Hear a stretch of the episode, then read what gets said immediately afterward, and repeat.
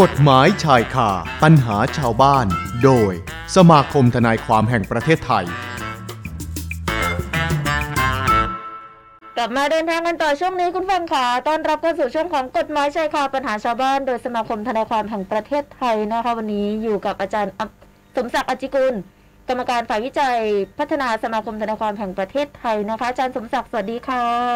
สวัสดีครับอ่าคุณนริกาครับ แล้วก็สวัสดีท่านผู้ฟังทุกทุกๆท่านครับ ค่ะ ณนริกาครับ ถ้าถ้าเปลี่ยนตำแหน่งได้ไหมครับ ตอนนี้พอดีเขาเขาเปลี่ยนตำแหน่งผมจากเอ่อ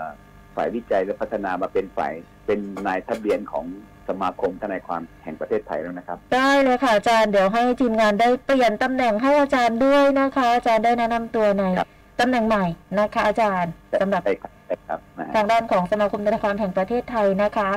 เป็นนายทะเบียนสมาคมทนายความแห่งประเทศไทยครับนะฮะ เป็นนายทะเบียนสมาคมทนายความแห่งประเทศไทยนะคะ ใช่ครับ ได้เลยค่ะอาจารย์ เอาล่ะเราอยู่กับอาจารย์สมศักดิ์อจจิกุลค่ะ นายทะเบียนสมาคมทนายความแห่งประเทศไทยนะคะ อาจารย์ขาวันนี้ อาจารย์จะมาให้ความรู้ในเรื่องของตั๋วเงินนะคะ อาจารย์ ครับครับ ค่ะ คือเมื่อสัปดาห์ที่แล้วหรือสองสัปดาห์ที่แล้วเนี่ยผมจำได้ว่าเอ่อคุณกำธร ค่ะ ได้พูดเรื่องเกี่ยวกับพรบเช็คใหม่ ใช่ค่ะอาจารย์ แล้วก็คุณอนิกาเลยท่านผู้ฟังเอ่อทุกๆท่านนะครับ ก็คงได้ฟังแล้ว แล้วก็เรื่องเนี้ยตอนแรกผมก็ตั้งใจเหมือนกันว่าจะเป็นหนึ่งในหัวข้อที่จะพูดให้กับประชาชนได้รับฟัง ดีเลยค่ะอาจารย์ แล้วก็ประการที่สองคือผมเองเนี่ยทำคดีเกี่ยวกับเรื่องพรบเช็คเนี่ยนะ ค่ะ คุณอนิกาบางครั้งเนี่ย คนเราเขาพูดตรงๆนะไม่มีเจตนาที่จะก็เรียกว่าจะเอ่อทำให้เกิดเช็คเด้งหรอกครับ ค่ะ ว่า ค่ะอา บา จาง ร ที ย์ บางประเด็นก็คือ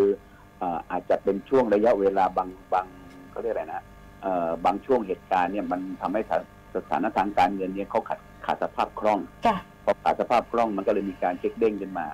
ค่ะ แล้วก็เรื่องเรื่องเช็คเนี่ยตั้งแต่ผมได้มีการเอ่อทำคดีมาเนี่ย ก็ได้มีการพัฒนาหลาย ๆ ส่วน โดยเฉพาะเมื่อก่อนเนี่ย มันก็พัฒนาในเรื่องของการประกันตัว เมื่อก่อนการประกันตัว เช่น เช็คราคาหนึ่งล้านบาท เวลาประกันก็ต้องประกันในวงเงินประมาณเกือบหนึ่งล้านเหมือนกัน ต่อมาก็เปลี่ยนเปลี่ยนหนึ่งในสามนะ แล้วก็ปัจจุบันเนี่ยผมก็ผมก็เห็นด้วยในส่วนหนึ่งก็คือเรื่องเช็คเนี่ยนะ เรื่องเช็คเนี่ยน่าจะเป็นเรื่องของทางแพ่ง ค่ะ นะครับ แล้วก็ประกาศล่าสุดที่อย่างที่อ่าคุณกำธรนะฮะท่านได้พูดเมื่อข่าวก่อนข่าวก่อนนะฮะ ค่ะ ก็คือต่อไปเนี่ยถ้าการสั่งจ่ายเช็คเนี่ยนะครับ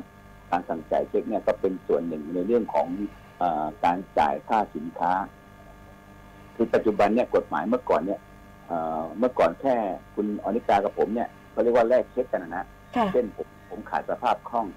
ผมบอกคุณอนิกาเนี่ยผมมีอยู่เช็คล้านหนึ่งผมขอไปขายคุณสักแปดหมื่นได้ไหม ค่ะ แต่พอดีลคุณก็ไปสามารถขึ้นเงินได้หนึ่งหนึ่งแสนบาทอ่ะแต่เกิดเช็คเด้งสมัยก่อน ตรงเนี้ยก็ฟ้องเป็นคดีอาญาได้ แต่พอมาปีสามสี่ก็มีการแก้พรบพรบก็คือก็มีการระบุในมาตราสี่บอกว่าต้องเป็นหนี้ที่มีอยู่จริง ค่ะ และบังคับด้วยตามกฎหมาย ค่ะ อ่ะคำว่าเป็นหนี้ที่มีอยู่จริงเขาวเนี้ยมันก็เลยจะเป็นประเด็นว่าอัน อืม เช็คที่เราสั่งจ่ายเนี่ย ถ้าเป็นหนึ่งค่าสินค้าแน่นอนเลย ค่ะอาจารย์ ผมสั่งจ่ายค่าสินค้าอ่าอะไรก็แล้วแต่ หรือสั่งจ่ายค่าบริการที่เช่น เราจ้างเขามาทำนู่นทำนี่ทำนั่น แล้วก็มีค่าบริการเนี่ย ซึ่งเป็นหนี้ที่มีอยู่จริงเนี่ย ค่ะ ตรงเนี้ยก็สามารถถ้าเช็คเด้งก็มาฟ้องเป็นคดีอาญาได้ อืมค่ะอาจารย์ อ่าการพัฒนาการของกฎหมาย แต่พอมาเอ่อล่าสุดเนี่ยจะกำลังรอเป็นเป็นมติของคอรมอก็คือพูดง่ายๆว่าต่อไปเรื่องเช็คเนี่ยนะถ้าออกเช็คมาแล้วไม่มีเจตนาทุจริต นะก็คือพูดง่ายๆว่าเช่นตอนออกเช็คเนี่ยนะ มีเงินอยู่ในบัญชีไหมมี แต่ว่าเช็คบางทีเราตีไปสองเดือนสามเดือน เพราะมันเป็นการให้เครดิตกัน ค่ะ ตอนออกเนี่ยไม่มีเจตนาทุจริตเนี่ยนะครับ เช็คต่อไปเนี่ยพอเราเช็คเด้งปั๊บเนี่ยก็มาฟ้องเป็นเป็นคดีแพ่งธรรมดา อ๋อ ซึ่งจะสอดคล้องกับวันนี้ที่ผมจะพูดนะครับ ว่า ค่ะค่ะ เป็นแต่ว่า อ่าทำไมอ่าคุณอนิกาหรือท่านผู้ฟังคงสงสัยว่าอ้าวทำไมข่าวที่แล้วพูดเรื่องเรื่องเช็ค แต่ทำไมผมเป็นคดีแพ่งเรื่องเรื่องพูดถึงเป็นเรื่องตั ตัวว เงิ เงิ น นค่ะ อ่ะก็คือนิดหนึ่งนะครับว่าถ้าเป็นคดีอาญาเนี่ยนะ เราก็จะเรียกว่าพระราชพระราชบัญญัติว่าด้วยการกระทำความผิดอ่าพรบเช็ค ค่ะ แต่ถ้าเป็นถ้าเป็นทางแพ่งก็คือเรื่องของตัวเงิน ค่ะ นะครับ อ่าดังนั้นเพื่อจะให้สอดคล้องว่า ถ้าบางคนบอกว่าอ้าวถ้าเกิดเช็คเด้งแล้ว แล้วก็ตอนที่เขาสั่งจ่ายเนี่ยเขาไม่มีเจตนาทุจริตเนี่ย ค่ะ อ่าแล้วเราจะมาฟ้องทางแพ่งเรื่องเงินได้ยังไงล่ะ อ๋อค่ะอาจารย์ จะสอดคล้องกับวันนี้ที่ผมจะพูดว่า ถ้าเป็นกรณีของเช็ค เช็คเด้งแล้วฮะแล้วก็เป็นการที่เขาสั่งจ่ายโดยไม่มีเจตนาเอ่อทุจริตมาก่อน ค่ะ อ่าถ้าเช็คเด้งปั๊บเนี่ยนะครับเขาสามารถมาฟ้องเป็นคดีแพ่งได้ คดีแพ่งเนี่ยเขาก็จะเรียกว่าคดีตัวเงิน ค่ะ ตัวเงินอ่าตัวเงิน เช่นอย่างที่คุณอนิกากับผมเมื่อกี้เรายก สมมติเรายกตัวอย่างมาแล้วว่า ค่ะ การจ่ายเช็คกันหนึ่งหนึ่งแสนบาท ค่ะอาจารย์ เขาสั่งจ่ายตอนแรกเนี่ย ผมมีเงินอยู่ในบัญชีทุกอย่างครบเลย แต่ว่าพอตอนหลังมันมีการโน่นนี่นั่นอะไรก็แต่พอถึงวันดิวอ้าวเงินในบัญชีไม่มีพอจ่าย ค่ะ ผมไม่มีพอจ่ายป๊อบเช็คเด้งพอเช็คเด้งป๊อบเนี่ยถามว่าผมไม่ได้ออกเช็คโดยเจตนาทุจริตนะ ค่ะ และผมก็มีการทำการค้าอยู่เหมือนเดิม ค่ะ คุณอนิกอนิกาหรือเจ้าของเช็คเนี่ยนะฮะคนที่เป็นเจ้าของเช็คนะครับ ก็สามารถมาฟ้องเป็นคดีแพ่งได้ ก็คือฟ้องเรียกค่าอ่าค่าเสียหายนะครับ ตาม ค่ะ เช็คนั้นเช็คเช็คราคาหนึ่งแสนบาท ก็เรียกได้ในราคานั้นกับสองดอกเบี้ย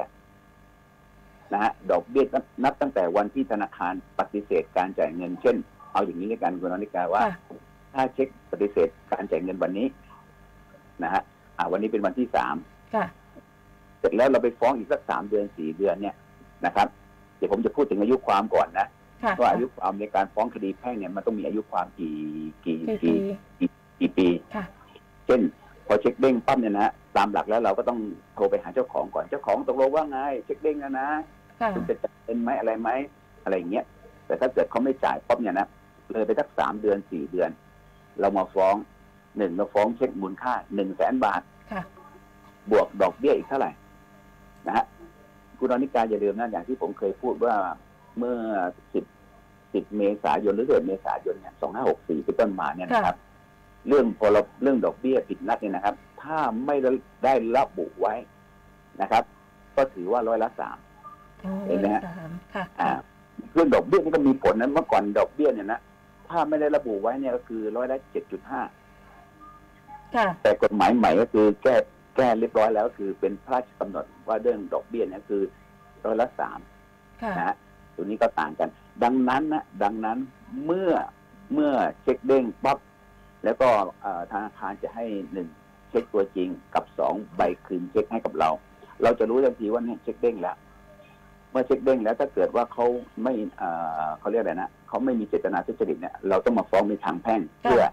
เรียกค่าเสียหายตามเช็คนี้ เราฟ้องตัวนี้หนึ่งนะครับ ยอดเงินจากเช็คกับสองเรื่องของดอกเบี้ย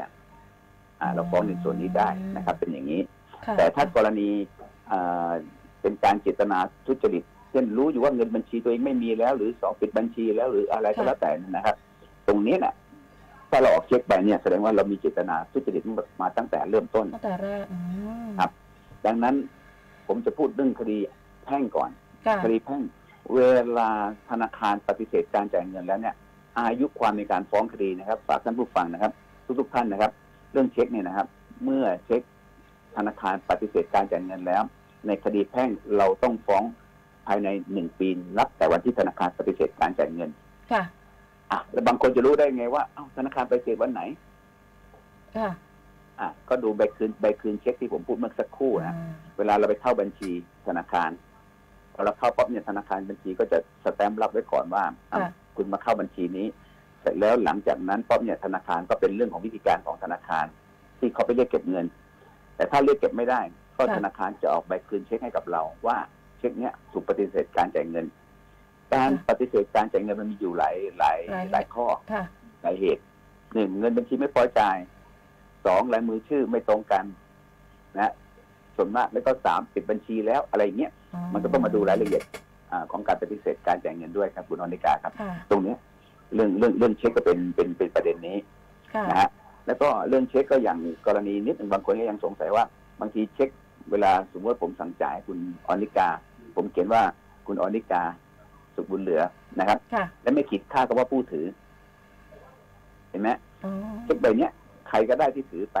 ก็สามารถเข้าเข้าบัญชีได้ ก็คือไม่ใช่ไม่จำเป็นที่ต้องเป็นชื่อดิฉันแล้วก็ตัวดิฉันไป ใช่ อย่างนี้ใช่ไหมคะอาจาร ผ ย์ ม ไม่ต้องยืนยันตัวตนแบบนี้ใช่ไหมคะ เพราะเพราะหนึ่งผมไม่ได้ขีดค่าคำว่าผู้ถือ ผู้ ออก ถือค่ะ แล้วก็สองผมไม่ขีดขีดข้อมนะคุณคุณคุณสังเกตดูนะท่านผู้ฟัง ค่ะ สังเกตดูนะที่เวลามุมด้านด้านซ้ายมือเนี่ย ถ้าเกิดเวลาคนสั่งจ่ายเนี่ยก็จะเขียนว่าเ a ยี่โอลี่ก็คือจ่ายเฉพาะคุณอนิกาอย่างเดียว เท่านั้นค่ะ คุณอนิกาต้องไปเข้าบัญชีอย่างเดียว ค่ะ คนอื่นเข้าบัญชีไม่ได้ยกเว้นมีการสลักหลังก็ว่ากันไปนะครับ ตรงนี้ก็คือขั้นตอนของกฎหมายเท็จนะครับ ว่าต่อไปเนี่ยเวลาทุกท่านนะครับ เวลาเป็นคดีเป็นอะไรกัน ก็ท่านก็ใช้ติดฟ้องภายในหนึ่งปีนะครับตรงนี้ครับนะฮะ ภายในหนึ่งปีนะคะอาจารย์ ครับท่าน นะคะอื อื ม ม ก็ได้ ส่วนคดี เพิ่มเติม ส่วนค ค่ะ ดีอาญานะครับ คดีอาญานิดหนึ่งผมขออนุญาตแทรก แล้วก็ ได้เลย เสริมคุณคุณกำธรนิดหนึ่งนะว่า ถ้าเป็นคดีอาญานะครับ ถ้าเป็นคดีอาญาท่านก็ต้องไปใช้สิทธิ์ในการฟ้องเป็นเรื่องของการช่อโกง ค่ะ ก็คือผู้ใดเอ่อเจตนาเอ่อผู้ใดปกปิดข้อความจริง อันควรแจ้งให้ทราบ หรืออะไรก็แล้วแต่คำว่าปกปิดเนี่ย เช่น คุณปิดบัญชีแล้วนี่ ค่ะ แล้วคุณก็ไม่บอกแล้วคุณก็สั่งจ่ายเช็คเขา อ่า อ่าอย่างนี้ถือว่า คุณ ปก มา ปิด สั่ง นะ จ่ายเช็คในบัญชีที่คุณปิดบัญชีไปแล้ว แบบนี้ก็คือเจตนาไปแล้วนะคะอาจารย์ก็จะเป็นอาญาเป็นช่อโก ป ง กปิดแน่นอนเลย ค่ะ สองคุณก็รู้อยู่แล้วว่าเงินในบัญชีคุณมีอยู่แค่แสนเดียวแต่คุณตีเช็คไปละล้านอย่างเงี้ย ค่ะ อ่านะครับอ่าอย่างนี้ก็ต้องนำสืบให้ได้ว่าเขาเนี่ยปกปิดข้อความจริงอันควรแจ้งให้ทราบ อ่านะอันนี้ก็คือขั้นตอนที่เวลาอ่ามีปัญหาเรื่องคดีพรบเช็ค ต่อไปพรบเช็คก็จะกลายเป็นเรื่องของการช่อโกง ค่ะ นะฮะแล้วก็เรื่องของการเรียกร้องอาตามตัวเงินที่ผมที่ผมจะพูดในวันที่ผมพูดวันเนี้ย ค่ะ เรื่องของตัวเงินเนี่ยนะมันจะต่างกับตรงที่ดอกเบี้ยแล้วแหละเพราะเมื่อก่อนดอกเบี้ยคือถ้าไม่ได้กำหนดไว้ 7.5 แต่ปัจจุบันก็คือแก้มีมีพรกเกี่ยวกับเรื่องของอาการคิดดอกเบี้ยนะครับ ตั้งแต่ 11 เมษายน 64 เนี่ยก็คือได้แค่ร้อยละสามนะฮะตรงนี้ก็คือเรียนเรียนท่านผู้ฟังว่ากฎหมายมันมีการเปลี่ยนแปลงไปไปหลาย ๆ ส่วนนะครับนะครับ ค่ะนะคะ อันนี้ก็คือเรื่องของพรบเช็คเนอะอาจารย์เนาะ ใช่ครับ พรบ ใช่ครั ตั๋ บ วเงินนะคะพรบเช็คนะอาจารย์แล้วก็เข้าสู่เรื่องของตั๋วเงินนะคะ ตัวเงินคือเป็นทั้งคดีอาญานะครับ แล้วก็มันมาบรรยายในส่วนแพ่งในวันนี้ ค่ะ นะครับ อื อื ม มนะคะ ก็เลยก็เลยก็ต้องเรียนนิดนึงครับ คือเช็คเนี่ยนะคุณอนิกาหรือท่านผู้ฟังครับ ผมก็พูดตรงๆนะฮะเช็คถ้าเกิดว่า ถ้าเกิดว่าไม่มีการกรอกไม่มีอะไรต่างคุณอนิกา ค่ะ จะดูนะเหมือนกับเหมือนกับกระดาษเปล่าแผ่นหนึ่งนะ อืม เห็นไหมแต่ว่ามันมีแต่ตามกฎหมาย ราย บัญ ละ ญัติ เอียด ไว้ก็คือ ค่ะ บัญกฎหมายบัญญัติไว้ว่า เรื่องเช็คเหล่าเนี้ยหรือแคชเชียร์เช็คเหล่าเนี้ยเอ่อเมื่อเมื่อไปดำเนินการเนี่ยตามกฎหมายนี่ถูกต้องตามกฎหมายนี่ก็มันมีมูลค่าของมันนะ อืม อ่าบางทีผมเองผมก็คิดเหมือนกันนะอื้อหือแค่กระดาษใบเดียวนะฮะแต่ว่ากฎหมายบัญญัติให้เป็นเรื่องของอามีมูลค่าก็คือมีกฎหมายมารองรับไว้ อืมค่ะ นะฮะดังนั้นฝากท่านผู้ฟังว่าเรื่องเช็คเนี่ย เรื่องเหล่าเนี้ยเอ่อผมเชื่อว่านักธุรกิจเนี่ยเขาคงคงคงทราบคงรู้ ค่ะ อืมแต่ว่าบางบางท่านเองเนี่ย เรื่องเช็คเวลารับมาเนี่ย ผมเคยคุณอนิกาครับเวลาไปจ่ายเงินให้กับเขาเนี่ยจำนวนเงินหลายล้านเนี่ยบางคนบอกไม่เอาจะเอาเงินสด เอาเป็นเงิน เอา สด เช็ค ดีกว่าเช็คเช็คเช็คเช็คไม่เอา ค่ะ บางทีคนถือไปเงินจำนวนหลายล้านก็ไม่กล้าไม่อยากถือเงินสดไป ค่ะ ค่ะ แต่ได้เช็คมาก็เริ่มไม่มั่นใจเหมือนกันแบบนี้ใช่ไหมคะอาจารย์ บางคนบางคนเนี่ย เวลาไปซื้อที่ดินเนี่ยสมมติห้าล้านหกล้านเนี่ย ค่ะ ขอขอเป็นเงินสดนะ อ๋อ แต่คนที่ถือเป็นเงินสดแล้วก็กลัวเนี่ยฮะ ค่ะ เห็นไหมแต่ว่า ก็เลยถึงเรียนว่ามันมีแคชเชียร์เช็คแคชเชียร์เช็คนี่แน่นอนนะครับ คือเวลาเราไปสั่งซื้อ เช่นผมจะแจ้งเงินให้คุณอนิกานะครับห้าล้านบาท ค่ะ ถ้าให้ผมถึงเงินสดไปนี่โอ้โหลำบากมากเลย ไม่ใช่ลำบากอะไรฮะคือมันก็ต้องกลัวไป ก เป็น ลัว เรื่องป กั ก งวลติแล้วค่ะอาจารย์ว่าเงินจำนวนมากไงคะ ค่ะ อืม อืมเข้า ดัง ใจ นั้น ได้ แคชเชียร์ ค่ะ แคชเชียร์เช็คก็เป็นส่วนหนึ่งนะครับแคชเชียร์เช็คเนี่ยนะก็เป็นส่วนหนึ่งก็คือเหมือนกับว่าพอคุณได้มาคุณก็ไปสามารถขึ้นเป็นเงินสดได้เลยนะฮะ ค่ะ ซึ่งซึ่งบางทีเนี่ยผมตอนเป็นทนายมันมีอยู่ครั้งหนึ่งนะเวลาไปซื้อที่ดินเนี่ยเขาบอกว่าโอ้โหคุณน้ำศักดิ์ต้องเอาเงินสดมานะผมอื้อหือคุณ อืมคิดหนักเลยนะ ก็ คะ คิดหนักนะคิดหนัก ค่ะ คือถ้าขอไปแค่เชียร์เช็คสักส่วนหนึ่งแล้วเงินสดสักส่วนหนึ่งอะไรอย่างเงี้ย ค่ะ ก็ว่ากันไปนะครับตรงนี้ก็เลยเรียนท่านผู้ฟังว่า เรื่องของเช็คเนี่ยนะฮะเอ่อกฎหมายก็รองรับว่า แม้จะเป็นกระดาษนะ แต่เป็นเป็นเกี่ยวกับเอ่อเขาเรียกอะไรนะกฎหมายรองรับให้เป็นเรื่องของเป็นเอกสารสิทธิ์ที่มีมูลค่าของมัน ค่ะ แต่ว่าต้องมีรายละเอียด เช่น วันที่ลงในเช็ค สั่งจ่ายใครรายละเอียดจำนวนเนื้อหา ค่ะ ก็ฝากทุกๆท่านนะครับ เวลาท่านรับมาเนี่ยท่านก็ดูนิดหนึ่งนะฮะ ตรวจสอบก่อน ก็คือตัวเลขนะจำนวนเงินต่างๆนะครับ ค่ะ เป็นอย่างนี้ว่าสองเอ่อเวลารับมาเนี่ย ส่วนมากเช็คบางฉบับเนี่ยผมสังเกตดูผมเห็นอย่างนี้ก็คือ เช่น ถ้าเป็นเช็คของผมเนี่ยก็เห็นว่าเช็คใบเนี้ยของคุณสมศักดิ์ ค่ะ อ่าเวลาเรารับมาเนี่ยบางทีลายเซ็นเนี่ยเราอาจจะไม่รู้ก็ได้ อ่า นะ ใช่ค่ะ เวลาธนาคารปฏิเสธการจ่ายเงินส่วนหนึ่งก็คือ อาจจะปฏิเสธเรื่องของ ลายเซ็น ลายมือชื่อ ค่ะ ไม่ตร คุณ ง อนิตาไม่ตรงกับที่ให้ไว้กับทางทางธนาคาร ค่ะ คุณอนิตาเคยเปลี่ยนลายเซ็นกี่ครั้งแล้วล่ะ ยังไม่เคยเปลี่ยนเลยค่ะอาจารย์ อ่าบางคนอย่างเงี้ยที่ผมพูดอย่างนี้คือบางคน ค่ะ เปลี่ยนลายเซ็นพอเปลี่ยนแล้วลืม ลืมว่าอ่ะเคยให้กับธนาคารว่ายังไง แต่บาง ะค ที รับ ก็เซ็น ป็ ไม่เหมือนแบบเป๊ะๆนะคะอาจารย์ก็ต้องไปนั่งเซ็นอยู่หลายรอบเหมือนกัน ก็มีใช่ไหมฮะ ค่ะ คือผมเองเนี่ย ผมเรียนนิดนึงว่าผมประกอบอาชีพทนายความเนี่ย ผมเปลี่ยนลายเซ็นจำได้ว่าสักสองครั้งอ่ะ ค่ะ แต่พอบางครั้งลืมเลยฮะว่าเอ๊ะลายเซ็นที่เคยให้ไว้กับธนาคารนี่ลายเซ็นอย่า ลาย งไร เซ็นไหนค่ะ ก็เลยบอกธนาคารว่าเออเจ้าหน้าที่ขออนุญาตดูลายเซ็นหน่อยได้ไหมครับ ค่ะค่ะดูลายเซ็ ผ น ม เดิ ให้ ม ดูปั๊บเนี่ยอ่าผมก็เซ็นได้เลย คืออย่างนี้ คือถ้าเป็นลายเซ็นของของท่านเองเนี่ยนะครับ ค่ะ แค่ท่านดูครั้งเดียวท่านก็รู้แล้วอ๋อใช่ใช่ใช่ ใช่ ลายเซ็นเป็นอย่างนี้ แต่ถ้าเป็นลายเซ็นปลอมเนี่ยนะโอ้โหคุณต้องมานั่งประดิษฐ์นะ ค่ะ นะครับ ตรงนี้ก็คือวันนี้ขออนุญาตพูดเรื่องเกี่ยวกับเอ่อตัวเงิน แล้วก็พูดถึงเกี่ยวกับอ่าเวลาเราไปรับเช็คของเขามา ค่ะ นะครับ การรับเช็คเนี่ยต้องดูว่าหนึ่งอ่าข้อมูลทุกอย่างครบถ้วนแล้วนะครับ ค่ะ ส่วนวันที่ลงวันที่ลงในเช็คเนี่ยนะครับ ก็เรียนนิดหนึ่งครับบางทีในยคดีแพ่งเนี่ยบางทีเอ่อเขาเรียกอะไรนะ ผู้สั่งจ่ายเช็คบอกว่าอ่ะคุณออนิกา วันเนี้ยผมให้เช็คคุณไป คุณไป ค่ะ ลงวันที่เมื่อไหร่ก็ได้ อ่าเรื่องเช็ค เรื่องเรื่องคดีแพ่งเนี่ยนะครับ การลงวันที่เนี่ยเอ่อก็ไม่ไม่สามารถลงวันที่เมื่อไหร่ก็ได้ แต่วันสำคัญก็คือวันที่ธนาคารปฏิเสธการจ่ายเงินนะครับ เป็นอย่างนี้ยครับนะ สำคัญอัน ค นี้ รับ คือก็ควรระวังแล้วก็ที่ต้องสังเกตกันนะคะอาจารย์เนาะอย่างที่อาจารย์พูดแล้วถ้าเกิดบางทีได้รับการปฏิเสธมาอาจเช็คเด้งบ้าง หรือว่ารายละเอียดของเราอาจจะไม่ตรงอ่านเซ็นลายเซ็นไป อาจจะไม่เหมือนกันอาจจะจำอ่านอย่างท่านออนอนิกาใช่ไหมอาจจะเอ๊ะสอเสืออาจจะคนละแบบกันแบบนี้ ใช่ ใช่ไหม อื คะ ม อาจารย์แล้วก็จะมีห ครับ ลาย ๆ ปัจจัยในกรณีที่จะอาจจะทำให้เช็คเด้งอย่างนี้ ครับ ใช่ไหมคะ แต่ว่าที่อาจารย์เน้นให้ระวังก็คือเรื่องของวันที่การระบุ มันจะมีเนี่ย ผู้ที่ได้รับ จำนวนเงิน จำนวน นะ เงินนะคะ ครับ อันนี้ก็ต้องดูให้ครบถ้วนด้วยนะคะว่า เป็นอย่างไร แล้วก็ถ้าเกิดว่าได้มาแล้วเนี่ย เช็คเด้งแล้วต้องทำยังไงต่อไปทันทีใช่ไหมคะอาจารย์ แล้วก็อายุความหนึ่งปีอาจารย์บอกเมื่อสักครู่นี้ รับแต่ธนาคารปฏิเสธการจ่ายเงินนะครับ เวลาจะฟ้องร้องดำเนิน ค่ะ คดีนะครับ เป็นอย่างนี้ครับ นะคะเอาวันนี้เราได้ความรู้ แล้วเป็นเรื่องใกล้ตัวด้วยอาจารย์นะคะ ครับ อืม เดี๋ยวเดี๋ยวนี้เป็นเรื่องปกติครับเรื่องเช็คเนี่ยนะฮะเป็นเรื่องปกติแล้วก็ผมเชื่อว่าคนคนส่วนใหญ่ก็มีการใช้เช็คกันบ่อยนะครับนะฮะ นะคะ ก็เลยเรื่องนี้ก็ก็ก็ก็บอกว่าก็เลยเป็นการอ่านำมาคุยให้ให้รู้ให้เห็นให้ทราบว่า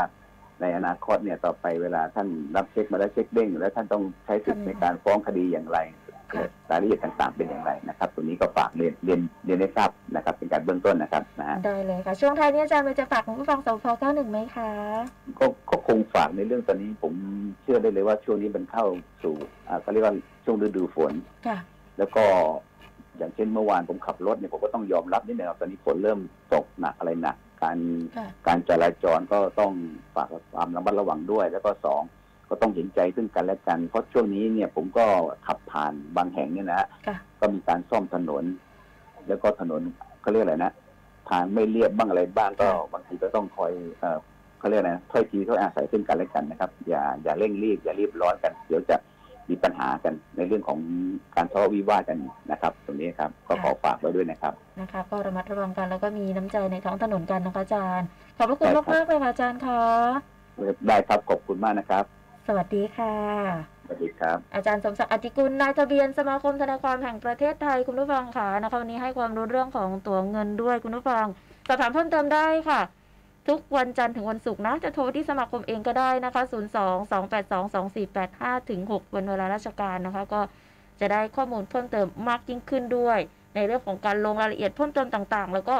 ถามข้อมูลเบื้องต้นกันได้นี่แหละช่วงของกฎหมายชายคาปัญหาชาวบ้านนะคะ โดยสมาคมทนายความแห่งประเทศไทยติดตามได้ทุกวันอาทิตย์เวลาเดียวกันนี้ ขอบคุณทุกท่านสำหรับทุกการติดตามทางโซเชียลมีเดียของเราด้วยนะคะ แฟนเพจ Facebook Twitter YouTube อ่า TikTok Channel FM 91 Traffic Pro ค่ะ กฎหมายชายคาปัญหาชาวบ้าน โดยสมาคมทนายความแห่งประเทศไทย